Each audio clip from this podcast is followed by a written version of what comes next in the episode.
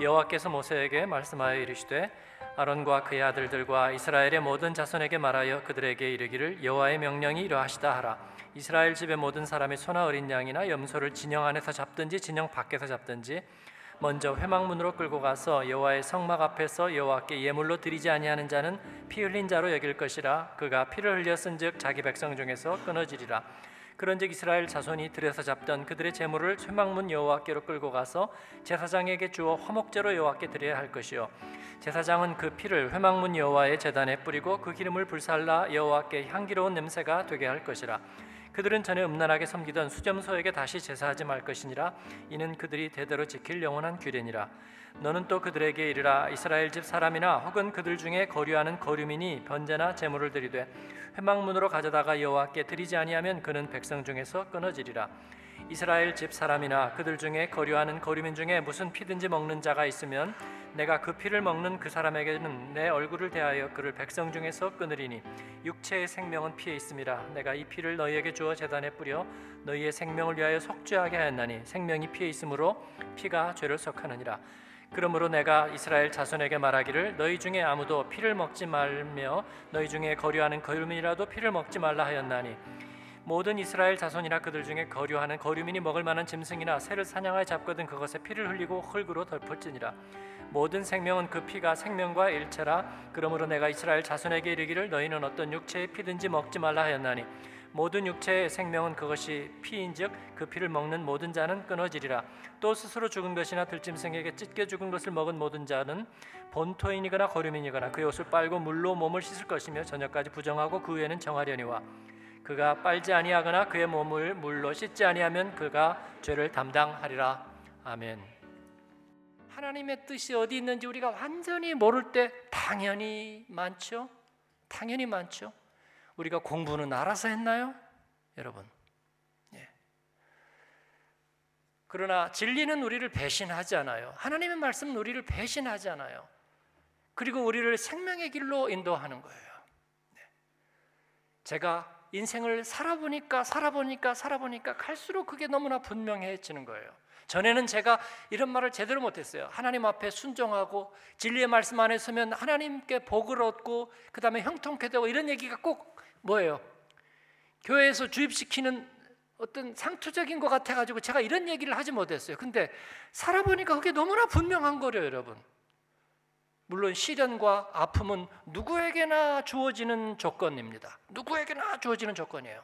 그러나 그 가운데서 하나님의 말씀 위에 선 사람들이 잘 되고 그리고 복을 얻고 온전케 되는 것은 제 경험이에요. 그러니까 이제는 확실히 얘기할 수 있었어요. 있겠어요. 제가 이제 목회자 그만둘 때까지는 그리고 죽을 때까지는 이제 이제 이 얘기는 마음 놓고 하다가 가는 거예요, 여러분. 예? 성도들이 그러더라고요. 목사님이 있다가 그 교회 떠날 때 되니까 비로소 하고 싶은 진짜 얘기를 하더라고요. 갈 때 되니까 제대로 내. 저는 갈 때 되니까 제대로 된 얘기를 얼마나 있다 갈지 모르지만 사랑하는 여러분 그런 우리의 믿음의 생활이 되기를 바랍니다. 하나님의 말씀은 쉽고 예수님의 멍에는 쉽고 가볍습니다.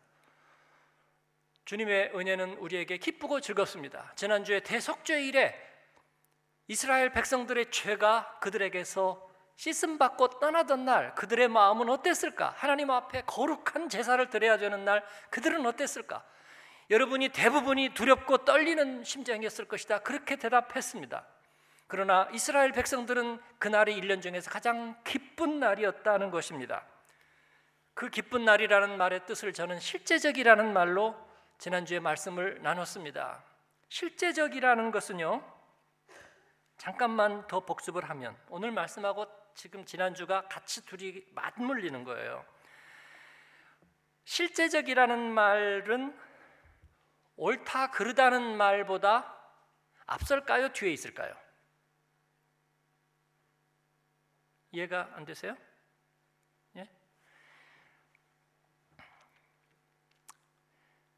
실제적인 것은 지금 여기 있다는 뜻이잖아요. 근데 있다고 해서 좋은 건 아니잖아요. 이게 선하냐 악하냐, 옳으냐 그르냐는 것은 더 중요하지 않을까요? 말 되죠? 예, 이게 있어. 어땠다고? 근데 이게 무익해. 이게 악해. 그러면 필요 없잖아. 근데 다시 생각해 봅시다. 이게 없어. 자, 근데 뭐가 있다고 합시다. 근데 이게 선해요. 그럼 이게 선한 거예요? 아니죠. 없잖아, 없잖아. 예? 그럼 마치 뭐와 같냐면 내가 빌 게이츠를 전도할 수 있다면 나는 아프리카를 살릴 수 있어라고 말하는 거. 이 말은 선해요, 악해요?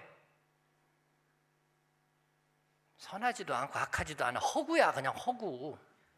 허구. 네?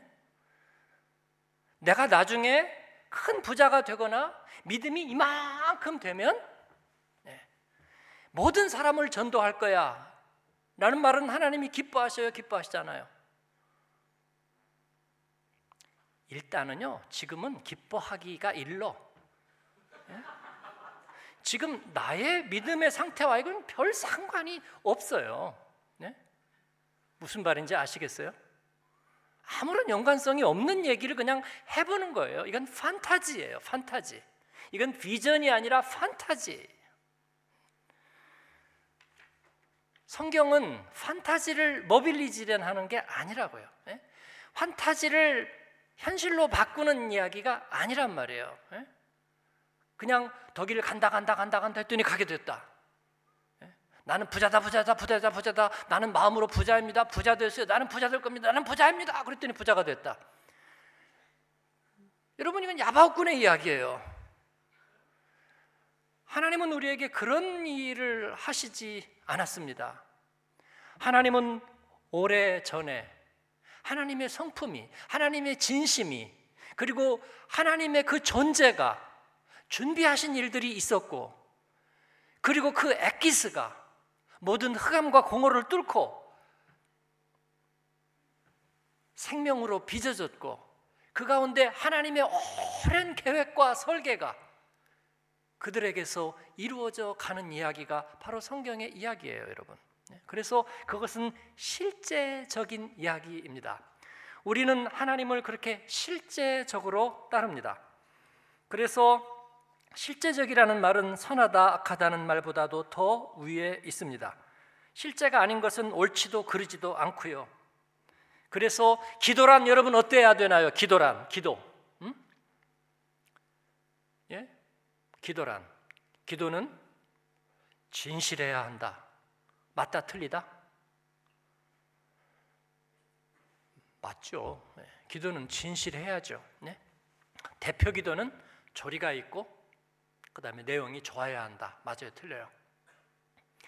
맞죠. 그러나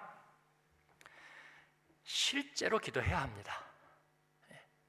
실제 기도가 있을 뿐입니다. 좋은 기도란 없습니다. 실제 기도가 있을 뿐입니다. 그래서 죄 사함을 받는 날이 기쁘다는 것은 뭐였느냐면요. 이것은 실제적이었다 하는 것입니다. 은혜 받는다 하는 것은요. 허구가 아니라 실제입니다. 그래서 우리가 주님께 은혜를 받는다, 죄사함을 받는다 거의 같은 말이에요. 예, 죄사함을 받음으로 우리는 은혜를 빚지는 것이죠. 하나님께 은혜를 줍니다. 우리가 살아가는 것은 은혜입니다. 은혜 아니면 살아갈 수가 없습니다. 이것은 실제적인 일입니다. 하나님이 우리 가운데 이루어 내신 일입니다. 그렇기 때문에 우리는 그래서 기쁜 거예요. 지난주에도 말씀드렸지만 이 기쁨은 가상적인 기쁨이나 상상적인 기쁨이나 문학적인 기쁨이 아니라 나도 모르게 실실실실 터져 나오는 그런 웃음과 같은 실질적인 기쁨이었단 말이에요. 그렇죠? 주머니에 돈이 딱 들어오니까 아 이런 걸 왜 이런 걸 왜 하면서 벌써 입은 웃고 있는 거예요. 에? 예? 그러면서 이렇게 감을 딱 잡는 거야. 아 이게 얼마지? 에? 예? 여러분 이건 속물이 아니에요. 돈을 받아본 사람이면 알아요. 에? 예? 직감적으로 본능적으로 현실적으로 돈을 딱 받으면서는 이게 이게 얼마일까라는 말. 저 사람에게 내가 빚을 줘서 이걸 갚아야 될 텐데라는 생각을 하면서도 이게 얼마일까 생각이 들죠. 예? 봉투를 받으면 이렇게 찔러보는 이렇게 부피가 어떻게 되나? 예? 그렇잖아요. 어 이거 엄마가 너 모아둔 건데 장학금인데 서라 엄마 나 이런 거 받으면 안 돼요. 근데 이거 얼마지? 예. 왜냐하면 이것은 현실이고 실제이니까 그래요. 하나님의 은혜는 뭐처럼 빗줄기처럼 아 추상적이야. 하나님의 은혜는 뭐처럼 돈봉투처럼. 네? 이게 지금 내 돈이 아닌데도 받았으면 이거는 이걸 어떻게 해야 될까 지금부터 이게 고민이 시작되는 거예요. 현실이에요. 그죠? 이게 빚 빚이라면 빚 증서라면 정말 야 이거 어떡하지 이거 어? 이거 어떻게 해야 돼? 근데 뭐 꿈이었나 봐. 뭐. 그러면 뭐 세상을 빚져도 상관없어요. 하나님이 우리에게 하신 것은 실제적입니다. 실제적이지 않은 것을 말장난으로 막 모아놓은 거 이런 건 이게 종교예요. 이건 허구예요. 네? 저는요 이제 우리 장로님도 물론 계시지만 물론 인생 후반전이고요. 지금부터는 누가 먼저 갈지 아무도 몰라요. 그죠? 장로님 그렇죠? 뭐, 제가 초월한다고 섭섭하게 여기지 마세요. 예, 지금부터는 아무도 몰라요.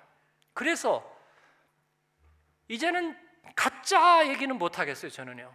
그리고 제가 가짜는 못 믿겠어요. 진짜만 붙잡으려고 그래요, 진짜만. 그러니까 이제 뭐 옛날에 뭐 신학책 보면서 하던 얘기들 뭐, 뭐 종교철학 뭐 그런 얘기는 하나도 저는 뭐 귀에 들어오지도 않아요, 이제는요. 네. 진짜, 진짜. 하나님 내가 믿고 바라고 붙잡던 진짜만 잡고 싶어요. 진짜만. 응? 그죠? 가짜라면요 지금이라도 버릴 거예요.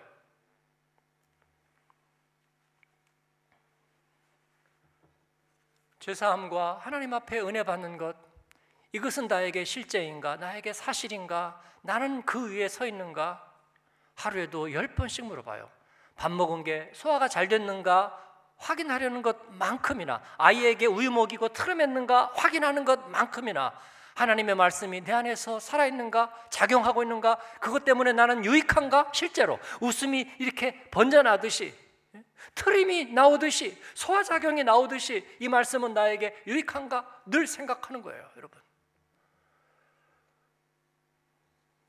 그때마다 주님이 주시는 생각은 은혜 없이 네가 어떻게 살겠느냐, 그거예요. 제 아내하고 둘이서 부엌 안에서 둘이 밥 먹다가도 얘기하는 거예요. 그렇지. 하나님의 은혜지. 그게 모든 것이지. 오케이.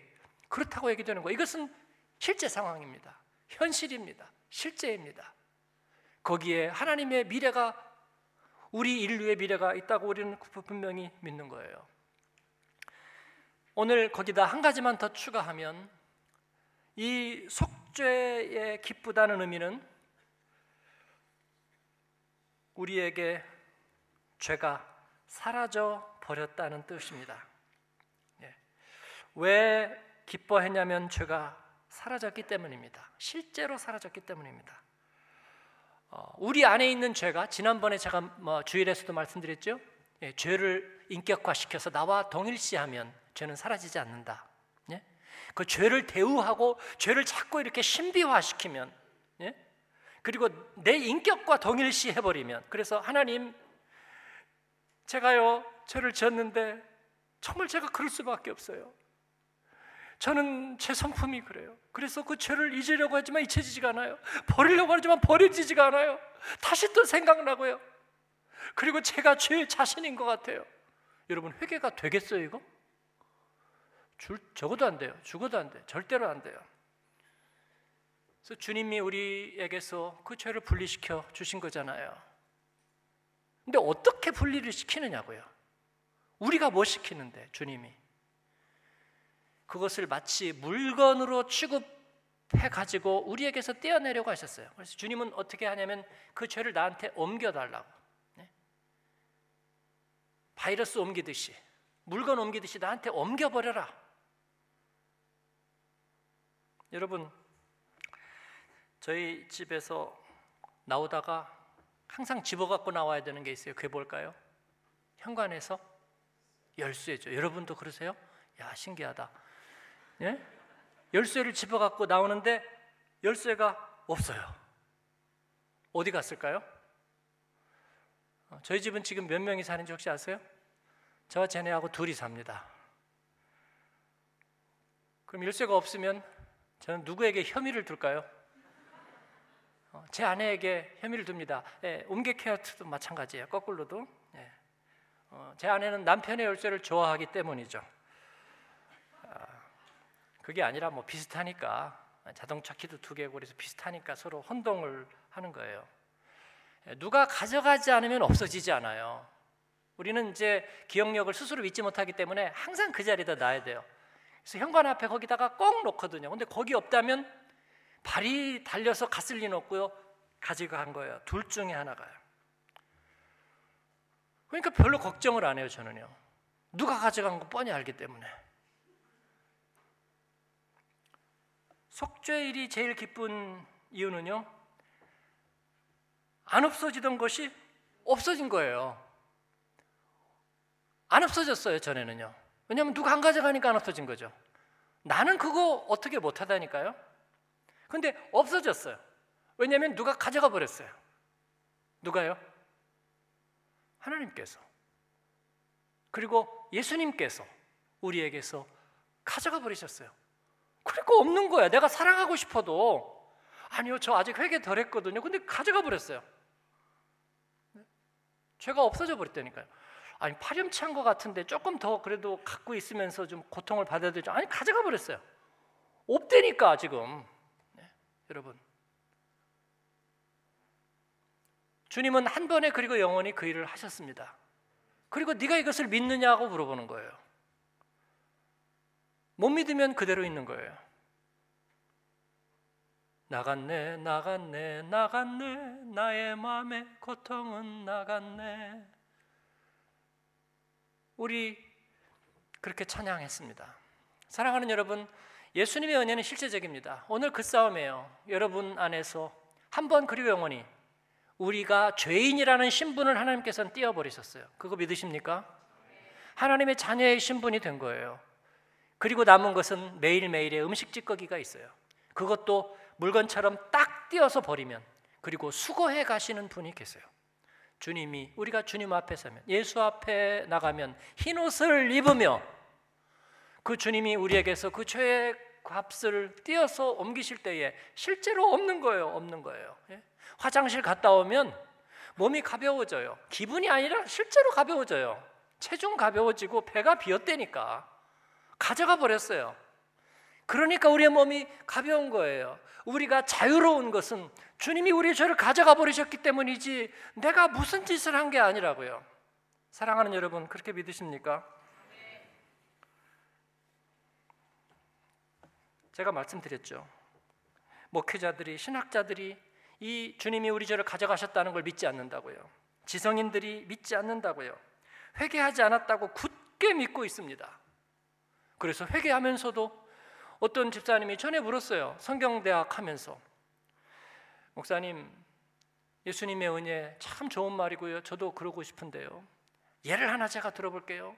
제가 어떤 예쁜 여자를 보고 음심이 생겼습니다. 그래서 아 이건 죄구나 하나님 앞에 회개를 해요. 근데 그 순간에 제 머릿속에 드는 생각이 뭔 줄 압니까? 다음 주에 내가 또 그럴 텐데. 그러면 그 회개는 진짜일까요? 가짜일까요? 물어보는 거예요. 여러분 대답 좀 해보세요. 어떻게 생각하십니까? 그렇게 대답해야 될까요? 그러길래 나는 죄인 중에 괴수입니다. 그러세요. 씻어도 씻어도 황토물처럼 씻어지지가 않아요. 우리는 원래가 죄인입니다. 그러니까 해도 안 되는 것입니다. 그냥 나는 죄인입니다. 하고 살면 되는 거예요. 라고 말해야 돼요?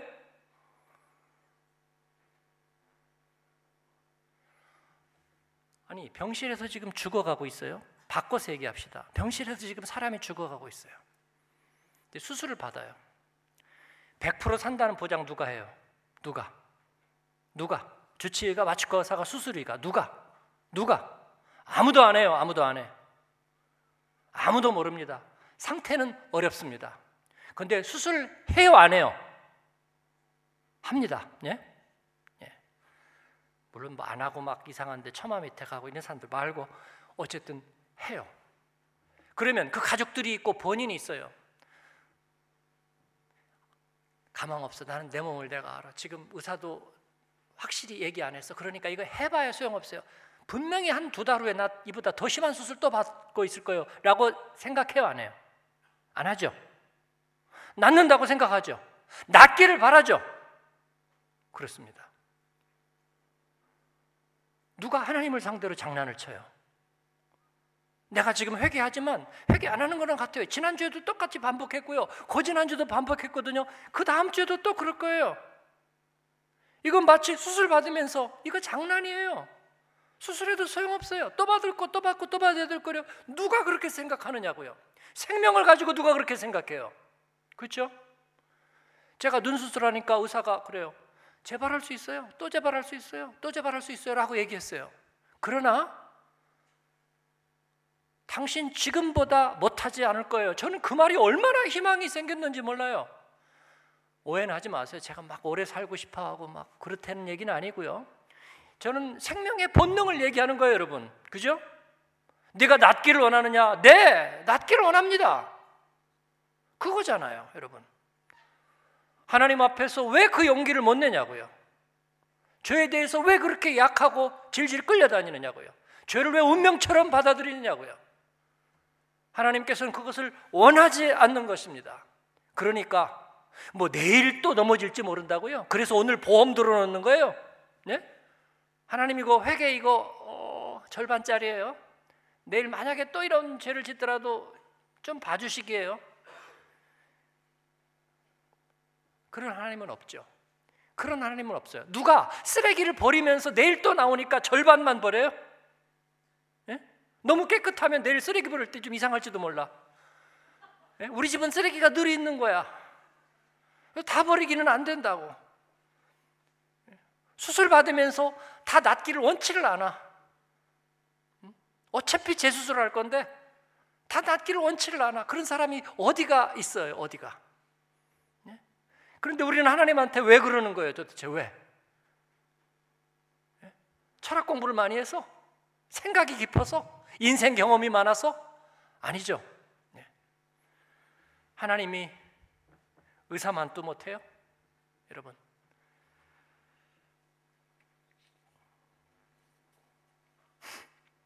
제가 아이가 반성한 거 믿지 못하는 엄마에게 했죠. 네가 과연 네 잘못을 알았을까? 네가 다시 그렇지 않을 수 있을까? 내가 아는 인간에 대한 이해 속에서 너는 그럴 수가 없어. 나는 믿지 않아. 오늘은 넘어갈 거야. 그러나 잊지 마. 나는 네가 누군지 알고 있어. 참 훌륭합니다. 훌륭해. 그렇죠? 네. 이것이 비참한 인간의 운명이잖아요. 우리는 이것을 우리 자신에게도 적용시키고 있잖아요. 그래서 하나님께서는 이 아사셀 염소를 우리에게 연습하게 하는 거예요. 죄를 띄어서 물건처럼 만들어 가지고 버려서 다시 돌아오지 않게 하는 거예요. 그건 다시 돌아오지 않는다고요. 응? 다시 돌아오지 않는다고요. 어제 저 사람이 나에게 무슨 얘기를 한 거, 그건 그 사람이 아니에요. 그렇죠? 그가 오늘 아침에 집사님 오늘 아침에 큐티 했어요?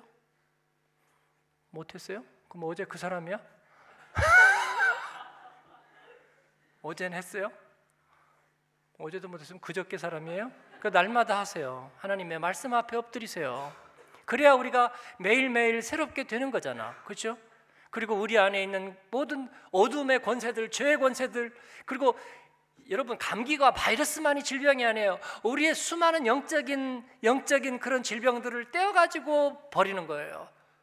그러면서 우리의 속 사람은 날로 새로워지고 자유로워지고 가벼워지는 줄로 믿습니다.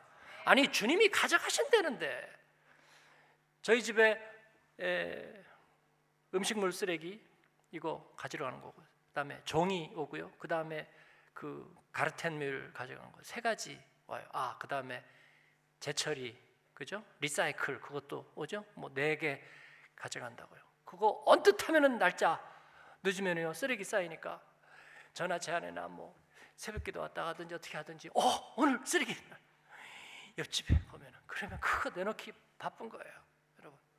그러면 친절하고 고맙게 가져가잖아요. 그리고 가끔은 세제 뿌려가지고 통도 씻어주잖아요. 그런데 왜 안 내놓느냐고. 가져간대는데, 그죠? 그러니까 회개는 두려운 게 아니고 시원하고 기쁜 것입니다. 할렐루야. 버리세요, 그냥. 뭐 대단하게 대우하면서 뭐 죄가 큰일 난 것처럼 그러지 말고 버리세요, 버려요.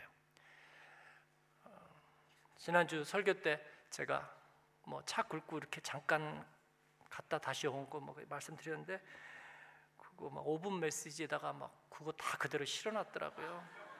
지금 전 세계로 타고 있어요. 제가 에, 앞으로 제가 뭐 큰 자리는 못 가겠습니다.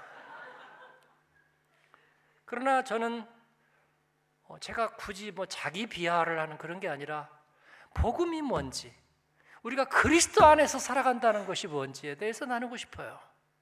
네. 사랑하는 여러분, 오늘 말씀은 생명의 피입니다. 이것이 어떻게 가능했는가? 주님이 그것을 어떻게 가져가셨는가? 자기에게 전가시켰습니다. 이건 하나님이 자기가 떠안겠다는 거였어요. 이것이 하나님의 인격입니다. 하나님의 생명은 바로 거기에 있었어요. 하나님은 옳은 분인가? 라고 로마서는 묻고 있어요. 그리고 로마서 5장은 그렇게 대답하고 있습니다. 하나님은 옳습니다. 어떻게 옳으냐면 옳지 않은 자의 그 죄를 자기가 대신 떠 안음으로써 하나님은 자기가 옳다는 것을 보여주었습니다. 라고 그렇게 얘기하는 거예요. 그런 하나님이 있대는데 말이에요. 있대는데. 왜 그 하나님에게 우리의 잘못과 불의를 대신 드리지 않느냐는 거예요. 그렇게 되므로 우리는 자유케 되고 구원을 얻고 우리는 날마다 새로운 삶을 살 수 있다는 것입니다. 그러니까 여러분 어제까지의 노래는 그만 부르십시다. 그죠? 내 안에 있던 것들에 대해서는 그만 얘기하십시다.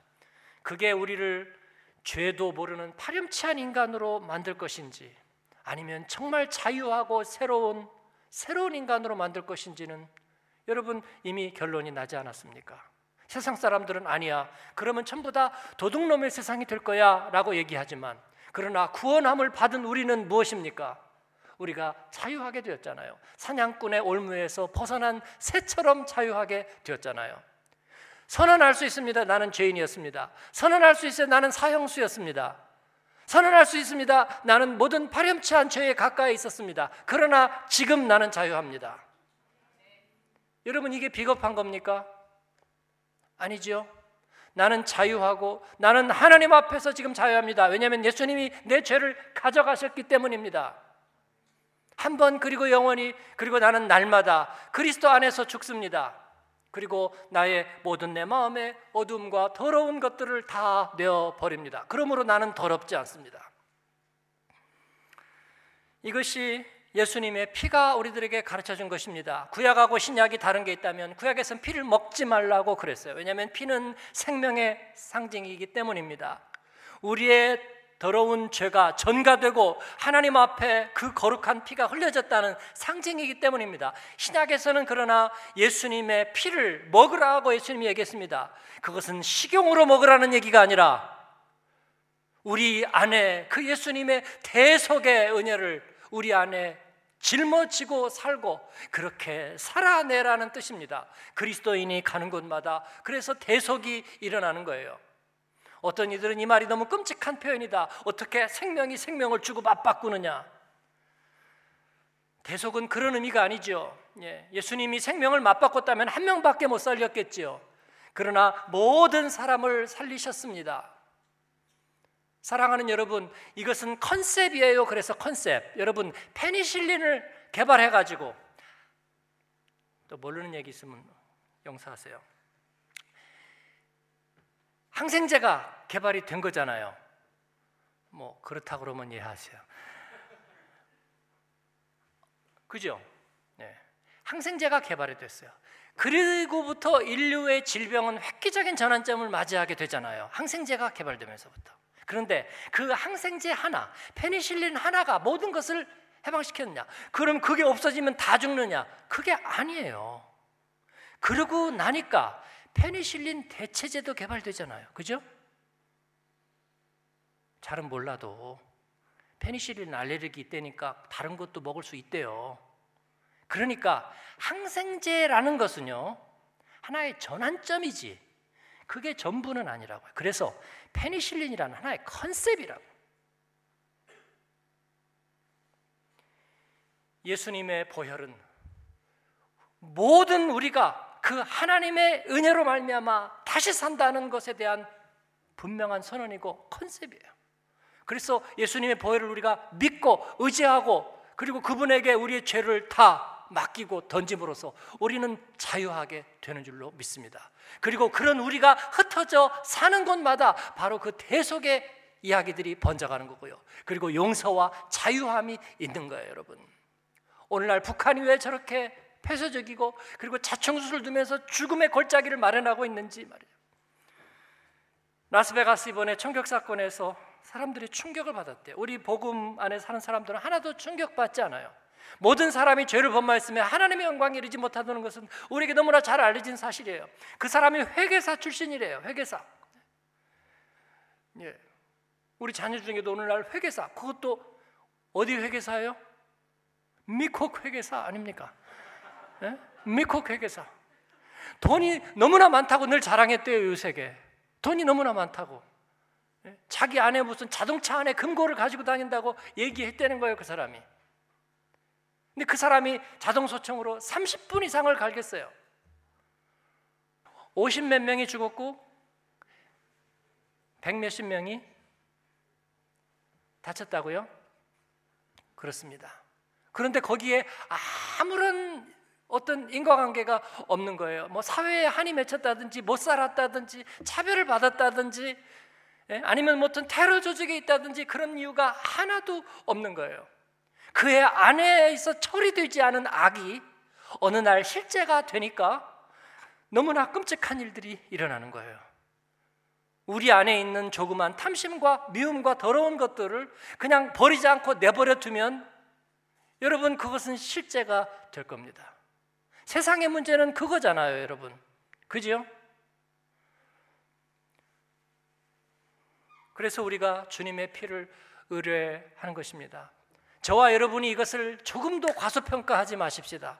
이런 것들을 아주 가볍고 우스운 걸로 여기지 마십시다. 날마다 날마다 예수의 피, 예수의 보혈 앞에 우리가 정하게 되고 우리의 마음의 그 깊은 곳에 작은 것까지라도 우리가 온전하게 들여서 깨끗하게 되고 사함을 얻는 것. 그리고 아침마다 우리가 자유함을 선포하는 것 말이죠. 그러면 날마다 같은 죄에 넘어질까요? 아니요, 저는 그렇지 않더라고요. 제가 자동차 긁은 얘기를 했어요. 그 다음에 한 번도 그런 적이 없어요. 왜냐하면 그 잠깐 동안의 망설임, 네? 잠깐 동안의 유혹, 그것이 주는 내 마음에 그 짓눌리는 그 엄청난 그 무거움, 네? 그거 저 다시 되풀이하고 싶지 않아요. 다시 되풀이. 이것은 내가 그리스도인이기 때문에 하나님이 주시는 선물이에요, 여러분. 어둠 가운데 있으면 거기에 여러분 내가 묻혀버릴 거예요. 그러나 나는 그리스도 안에 있습니다. 그리스도 안에 있는 내가 순간적으로 옛사람의 성품을 따라서 무책임과 게으름으로 잠깐 피하고 싶은 마음이 생겨서 피해보니까 행복한가요? 아니죠. 그냥 마음의 그 두려움이 만약에 이게 어디선가 탈로가 나보면 말이죠. 네. 도주 차량 프랑크푸르트의 제일 큰 한인교회 목사 도주자로 잡히다. 뭐 끊임없이 변명하다. 허, 그거는요 생각할 수가 없는 거잖아요. 다시는 그렇게 할 수가 없어요. 예. 여러분, 하나님께서 우리를 지켜주고 계시는 거예요. 오늘 말씀은 그 피가 생명이 피에 있다고 말씀하십니다. 예수님은 바로 우리에게 그를 알려 주셨어요. 그리고 우리에게 바로 그 여호와 일에 주님이 준비하여 주셨습니다. 그 피가 마음속에 큰 증거됩니다. 내 기도 소리 들으사 다 허락하소서. 여러분 매일매일 주님 안에서 자유하고 예수님의 피로 인하여 여러분의 생명이 정결케 되어서 하나님 앞에 날마다 기쁘고 복된 날 누리시는 여러분 되기를 축원합니다.